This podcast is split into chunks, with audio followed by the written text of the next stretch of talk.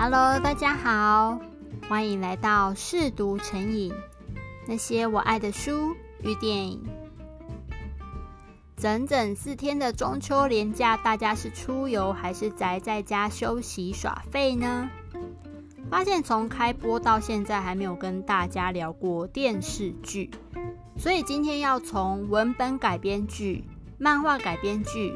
以某个文本为灵感，加以改编剧和原创剧本四种主题，轻松的来和大家分享一下我喜欢也推荐的几部影集。如果你刚好没有外出，或许也可以提供你选片的灵感哦。文本改编剧一直都算是热门款，不只是电视剧，电影也是，因为有读者这个基本盘。推出后会更容易被大家接受，至少在知名度这个部分，应该是会稍微领先的。近期的台剧有《俗女养成记》《花甲男孩》《天桥上的魔术师》《做工的人》等等。陆剧也喜欢找大 IP 下手，像金庸系列就是一拍再拍，有的都快被改到不成原形了。然后还有像是《锦衣之下》《山河令》。何以笙箫默和各种甜宠剧。那今天要来介绍的文本改编电视剧是一部日剧，叫做《山茶花文具店》。《山茶花文具店》是之前在第四集介绍过的瓜牛食堂同一位作者小川蜜的作品。哦，对，在这边要发个更正启事。我后来才发现作者的名字被我念错了，之前眼瞎多看了一点，所以念成小川系，但其实不是，他的名字就是那个部首的“密”字旁的这个字，所以在这边跟所有的听众更正一下，抱歉抱歉啦。山茶花文具店的故事背景在日本镰仓这个城市，故事的主角雨宫鸠子，鸠是斑鸠的鸠。他在外婆去世后呢，继承了这间专门帮人代笔的山茶花文具店。代笔人就是帮别人写信的人嘛。哎，这好像有点在讲废话。不过我一开始其实无法理解，为什么自己要写给别人的东西要请别人代笔，自己写不行吗？不过看完一篇篇的故事后，才发现其实委托人他们可能有各种原因。所以才会选择请别人帮忙代笔。每次看鸠子他开始进行代笔工作时，都觉得哇，好有仪式感哦！因为不光是信的内容，就连他书写的工具是要用毛笔，还是钢笔，或是原子笔、铅笔，然后要用哪种感觉的字体，再到信纸的纸质搭配的信封，接下来是用哪种款式的邮票。甚至是收件人的称谓都非常的讲究。外婆教导他，这不只是对委托人所交代的业务，也是对书信本身慎重与尊敬的态度。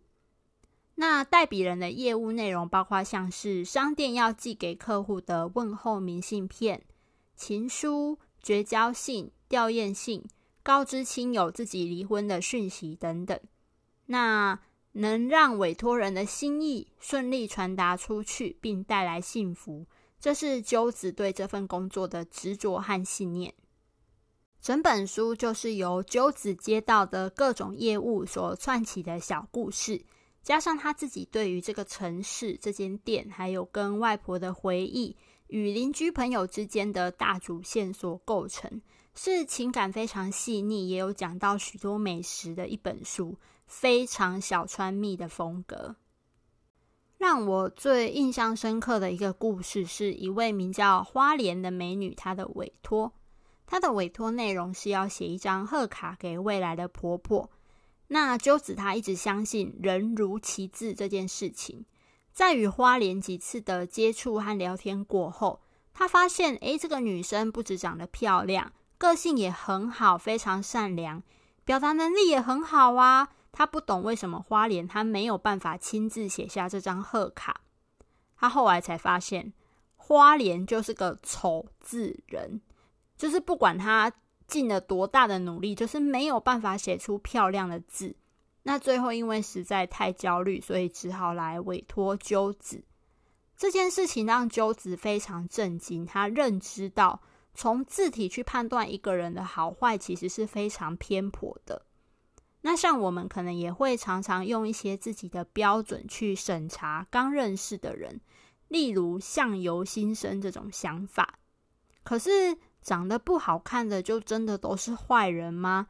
其实也不尽然啊。至少在我的生命中就有几位就是长得像坏人的好人。我觉得当你有这种想法的时候，可以先放在心里当个参考。但还是先不带任何先入为主的思想去相处过后，你才能得到真正的答案。我在第四集瓜牛食堂的时候，是用像在冬天捧着一杯热可可在门廊晒太阳的幸福感来形容小川蜜的作品嘛。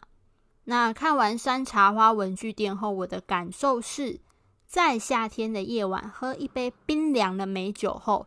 听着雨声和蛙鸣，吹着凉爽的夏日晚风入睡。山茶花文具店在台湾是由原神出版，因为这本书里有许多手写信，而且刚才有提到鸠子他会依照信件的内容和整体想表达的感觉去选择书写工具和字体嘛。当时的出版社就做了一件非常酷的事情。他们在社群媒体上开放征笔优，结果收到了大概两百五十封的投稿。那他们也从里面挑出了他们需要的笔优去完成书里的各封信件内容。我觉得这是一个非常有趣的阅读体验。然后改编的日剧叫做《春文具店》，春就是一个木，然后在一个春天的春。镰仓代笔物语，总共八集。嗯，这些是在网络上找到的资讯。我非常非常想看这部日剧，因为我真的很喜欢原著。不过我就是苦苦都找不到看这部日剧的影音平台。之前有在网络的 Daily Motion 上面找到，可是画质实在是很差，然后又一直被塞超长的广告，一集都还没有 看完，我就决定放弃了。感觉如果这样硬撑着看完，会打坏小说带给我的美好感觉。所以，如果有听众知道有哪个影音平台可以看得到这部日剧的话，也欢迎留言告诉我。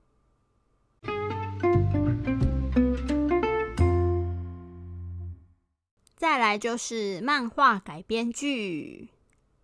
在搜集资料的时候，我意外的发现，台湾的《用九柑仔店》就是一部漫画改编剧耶。还有前阵子讨论度很高的韩剧《无法抗拒的他》也是。不过，我今天要来介绍的漫画改编剧是几年前的作品，就是《梨泰院 Class》。不过，因为我个人没有看过漫画。所以，以下的介绍内容呢，是以影集的剧情为主哦。故事要从一名叫做蒲世路的高中男孩说起。他的梦想是当警察。转学到新学校后没多久呢，因为看不惯富二代张根源嚣张的欺负另一位同学李虎进，出手揍了张根源一拳。双方家长被通知到校后，张根源的父亲。同时，也是知名餐饮集团长家的会长。尴尬的是，世路的父亲不偏不倚，正是张会长的员工。最后，世路被迫退学，而世路的父亲也被迫辞职。而后，张根源又因为酒驾撞死了世路的父亲，愤怒的世路差点失手打死了张根源。当然，张家父子又动用了势力。让刚丧父的世路入狱服刑三年，从此双方的仇算是结大了。服刑期间，世路认真的自学，并定下了复仇计划，决心在未来打败长家集团。故事快转到七年后，辛苦的靠跑远洋渔船工作赚钱存钱的世路回到韩国，他决定在充满自由气息和异国氛围。他最喜欢的梨泰院开一间名叫甜栗的小酒馆，甜是甜点的甜，栗是糖炒栗子的栗。在开店的过程中，他拥有了一群伙伴：天才型的反社会人格少女赵以瑞，和世路一起待过监狱的更生人崔生权，想要变性成女生的厨师马贤利，不被张家待见的张会长流落在外的小儿子张根秀，一位强调自己是韩国人。在非洲几内亚出生，韩语却讲得超好的非韩混血儿金东尼，而以前那位被他帮过一把的高中同学李虎静，也成为他的挚友兼理财操盘手。思路把这群员工当作自己的朋友、家人，我觉得就是因为世路他懂得待人待心这个道理，在他心里没有谁更高一等或低一等。所以，即便田力在经营的过程中出现各种难题，包括来自长家集团的打压，他们都可以团结并克服，而且在最后真正击垮张会长。要坚守自己的信念而活，无疑是这部戏剧的中心主旨。当你知道自己为何而战，而且身旁有一群支持自己的战友，就会有无限的勇气。最让我感动的应该是马贤利，他在变性后代表田丽参加一个叫做“最强酒馆”的实境秀总决赛时，被爆出是变性人的身份。他因为害怕别人的歧视的眼光和舆论，一度想要逃避。那世路温暖的跟他说：“你不需要逃跑，但你可以逃跑，没有关系。”而后，以瑞呢又透过电话念了一首名叫《我是钻石》的新诗给他，让马贤利重新获得勇气，勇敢的回到摄影棚，并眼神坚定的对着摄影机说：“我是马贤利，我是个变性人，今天我会赢得冠军。”那场戏真的是让我一身的鸡皮疙瘩，而这首振奋人心的新诗。正是漫画原著赵光真作家所写的哦。整体来说，我还是觉得《梨泰院 Class》它热血而且激励人心，每个人可以从这部戏里看到并学到不同的东西。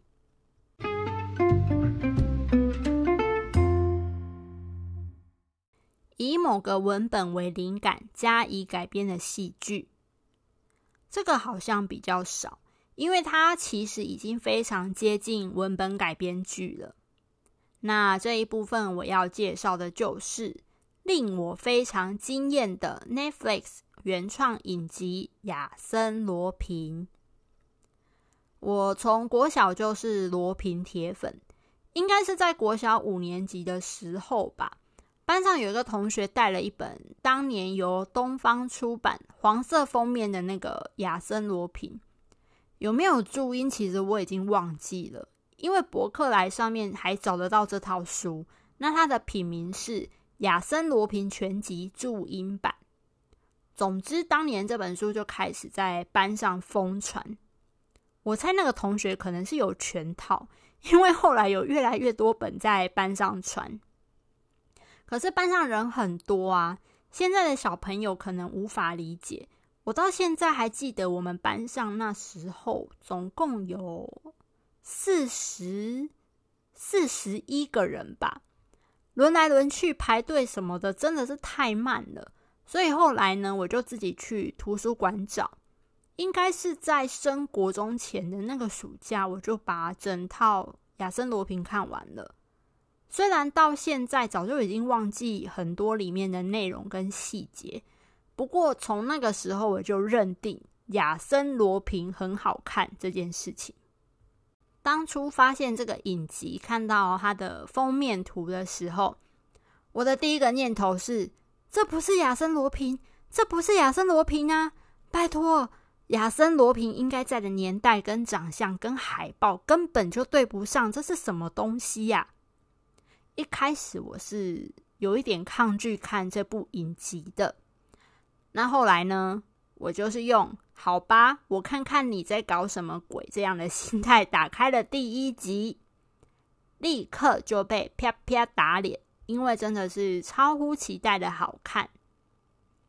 那这部分的介绍，我一样会以影集为主，毕竟一系列原著真的有好多好多本，我必须要慢慢的复习。影集版故事的开始就是亚森想偷一条价值连城的皇后项链，据说是当年安东尼亚佩戴过的钻石项链。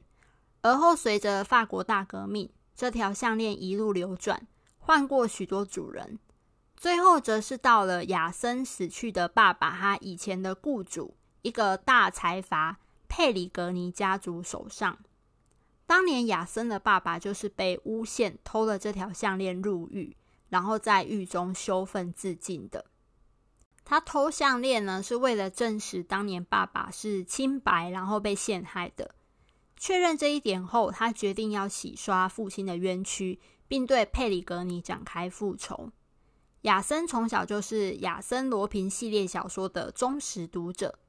说来有趣，他的第一本亚森罗苹小说就是佩里格尼太太让亚森的爸爸在书房里随意挑一本送给儿子而获得的。他如果知道亚森长大后用书里的这些招数对付佩里格尼，不知道作何感想。总之，亚森受到了小说的启发，从此便将自己化身为新世纪的怪盗绅士，然后一步步瓦解佩里格尼的黑金帝国。影集的主角拥有亚森·罗平这个怪盗绅士的特质，足智多谋，善于伪装成各种样貌、各种行业的人。重点是他善于打心理战。剧中有很多地方都聪明的令人会心一笑。我个人印象最深的应该是在第二集，他扮成一个外送员，约了佩里格尼的女儿会面，想知道某件事情的真相。他虽然告诉女方别报警，但他知道到时候一定会有一群便衣警察等着抓他。在他的安排下，公园里突然聚集了十几名跟他一模一样的外送员，让警察们疲于追赶，而他早就趁机跑了。影集里的许多情节、场景或小细节都不断向原著系列小说致敬，例如皇后的项链。八一三之谜、奇岩城、神秘的旅客。简单来说，如果你本身是罗平迷，可以在里面找到各式各样让你惊呼不已的小彩蛋；如果你不是罗平迷，也会觉得这是一部精彩的影集。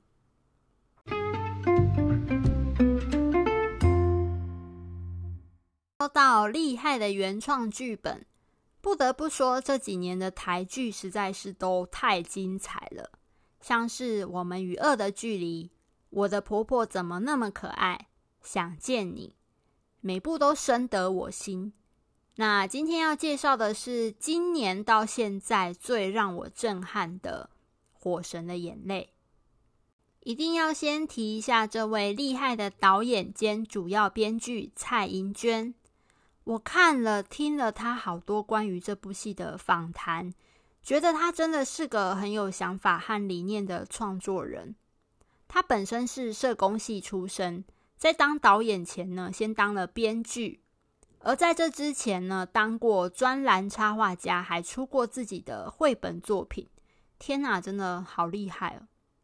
为了这部剧呢，他和伙伴们一起做了一年以上的田野调查。真实到全台湾的消防局跟着出任务和做采访，这就是为什么这部剧看起来会这么写实、这么冲击，因为剧中的故事几乎都是真实发生过的。我身旁有些人不敢看这部剧，因为觉得看了会很沉重，心情会很差。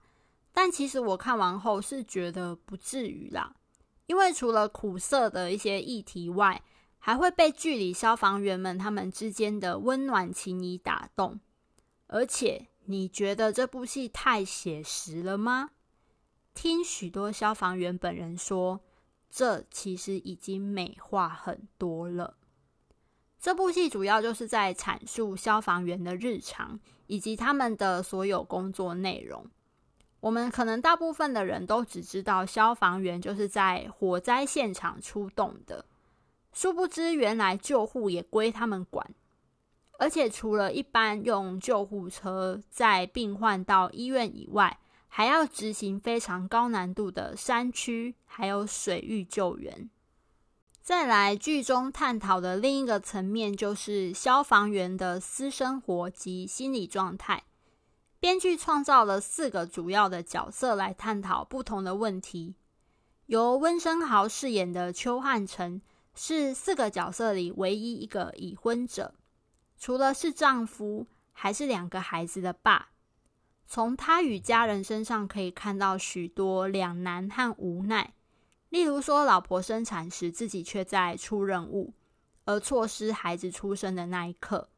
因为工作轮值的关系，家里很多事情都要靠另一半自己扛下来，包括孩子的教育啊、家务等等。由陈婷妮饰演的徐子琳是四个角色里唯一一个女性，要承受许多隐性或赤裸的性别不平等对待。例如，想考升职考试，却被其他老一辈的男同事冷嘲热讽；回家后还要面对会情绪勒索、永远觉得女儿不够好的母亲。由刘冠廷饰演的林义阳是个单亲家庭的长子，当初选择当消防员，就是为了给妈妈和弟弟更好的生活，也是对同事很讲义气的人。在面对一些不公平的事情，还有当外行的民众在一旁指挥执勤的人员时，是个勇于出头和冲撞体制的角色。由林柏宏饰演的张志远是拥有最多心理创伤的角色，表面上阳光开朗，但内心早就千疮百孔。从小时候目击哥哥因火灾而死在他眼前的那刻开始。为了忏悔和赎罪而选择当消防员，我觉得他是一个比较敏感的人，在火场第一线救援时看到或接收到的种种冲击，都一再的影响他的心理。透过这些角色，提醒了我们，消防员也是人，跟我们一样有自己的人生、自己的家人，还有你看不到也不知道的各种压力。对于这些放下自己的家人，不顾一切去救别人的人，我们应该给予更多的感谢和同理，以及尊重。我自己有一个人生一百清单，就是在这一生中想完成的一百件事，其中一项就是捐救护车。可是看完这部戏后，我才知道，救护车很多人等着捐。而那些其实才是最基本的物资，像是对讲机、消防衣，却总是被忽略。所以，或许等我未来真的有能力存到这么一笔钱的时候，可能会亲自联系并询问到底比较需要什么吧。每次想起最后一集那个最资深的前辈在整理新的对讲机时，跟其他人说这是用易阳的命换来的，都觉得唉。无比心酸。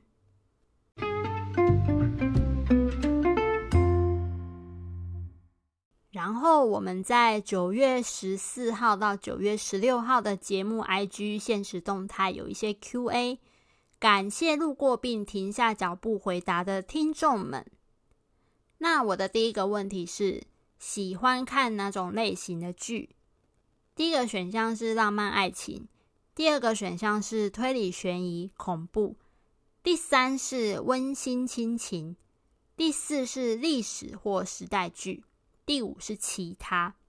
好，最高票的居然是其他这个选项诶，大部分的原因是不知道要如何定义我喜欢的这个剧属于哪种剧，像是我是遗物整理师这种。再来，浪漫爱情和推理悬疑类并列第二，温馨亲情第三，呃，然后历史跟时代剧挂蛋。第二个问题是比较常看哪个地区的剧？那这个地方我有分成亚洲、欧美跟其他。那依票数来看的话，亚洲是远远超于欧美的。然后另外亚洲的部分呢？陆剧和韩剧并列第一，台剧第二，日剧第三，港剧挂蛋。第三个问题是向其他听众推荐一部你最近看的影集或电视剧吧。好，那这个回答的听众还蛮多的，我依照地区稍微整理一下。第一个是美剧，美剧是《性生活》。嗯，这个应该是未满十八岁不能看的，所以如果你是十八岁以下的听众，就听听就好。好，再来是台剧，台剧推荐的是《熟女养成记二》哦，这个好像现在还在电视上播出嘛，还没有完结。好，然后再来是陆剧，陆剧推荐的是《以家人之名》和 《甄嬛传》。然后这个听众很可爱，他在后面还挂号说值得一再回味。好，OK，那接下来是韩剧，韩剧的话有《疯狗》、《信号》、《我是遗物整理师》、《如蝶翩翩》。